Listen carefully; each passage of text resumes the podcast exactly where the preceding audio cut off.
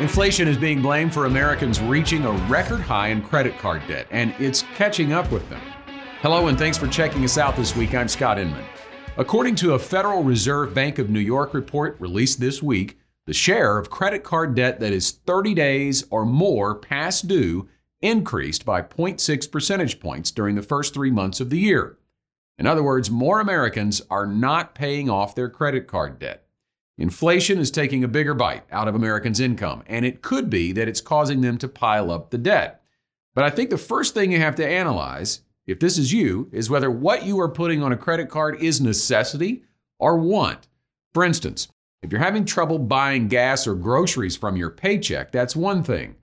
But if you're used to going out to eat three times a week and are still trying to do that, but instead of paying for it with your debit card, you're putting it on a credit card, it's time to rethink it. I was recently asked to join Yahoo Finance Live to talk about credit card debt, and one of the things I shared was a two pronged approach to credit cards, depending on where you are.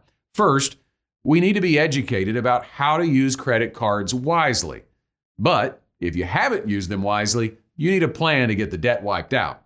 Having a credit card is not a problem and is even of value to you if you never carry a balance. To do that, you need to only use a credit card within the parameters of a monthly budget. If you know how much you can charge to the card each month based on how much you can afford to pay from your bank account, you'll be able to take advantage of the points or the cash back or the loyalty programs that a credit card offers without paying any interest. That's the best usage of a credit card. It is not a piggy bank to tap. It is not a way to pay for vacation or a new toy you should have a cash savings account for purchases that don't fit into your budget. This takes discipline and planning. Cash may no longer be king, but cash flow is. You can't achieve financial independence if you're spending more than you make, or even if your margins between income and expenses are too thin. Now, if you've gotten yourself into credit card debt, we need to wipe it out.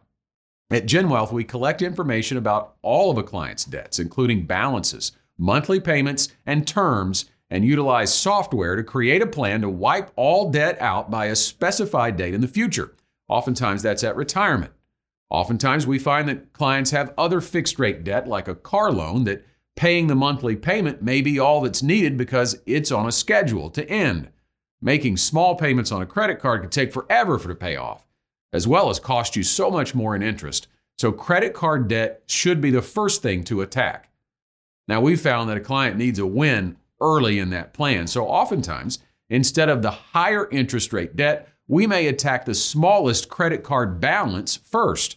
We concentrate all our efforts on eliminating that debt while paying the minimum amount on the others. Once that debt is paid off, we snowball what we were paying on the small debt onto the next one. I would also suggest only carrying one credit card. It can be hard to resist the offers of getting discounts from specific stores just for opening an account or for making a purchase with a separate card. But the reality is, the more cards you have, the more difficult it can be to track your spending.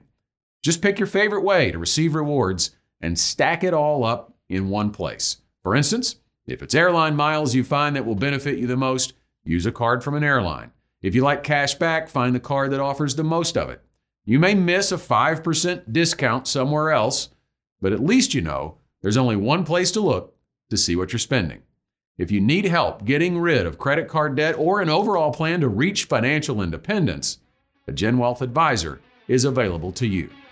Thanks for listening. You should personally consult a financial advisor before making any investment, and no strategy can assure success. Securities offered through LPL Financial, member FINRA SIPC. Investment advice offered through Independent Advisor Alliance. Independent Advisor Alliance and GenWealth Financial Advisors are separate entities from LPL Financial.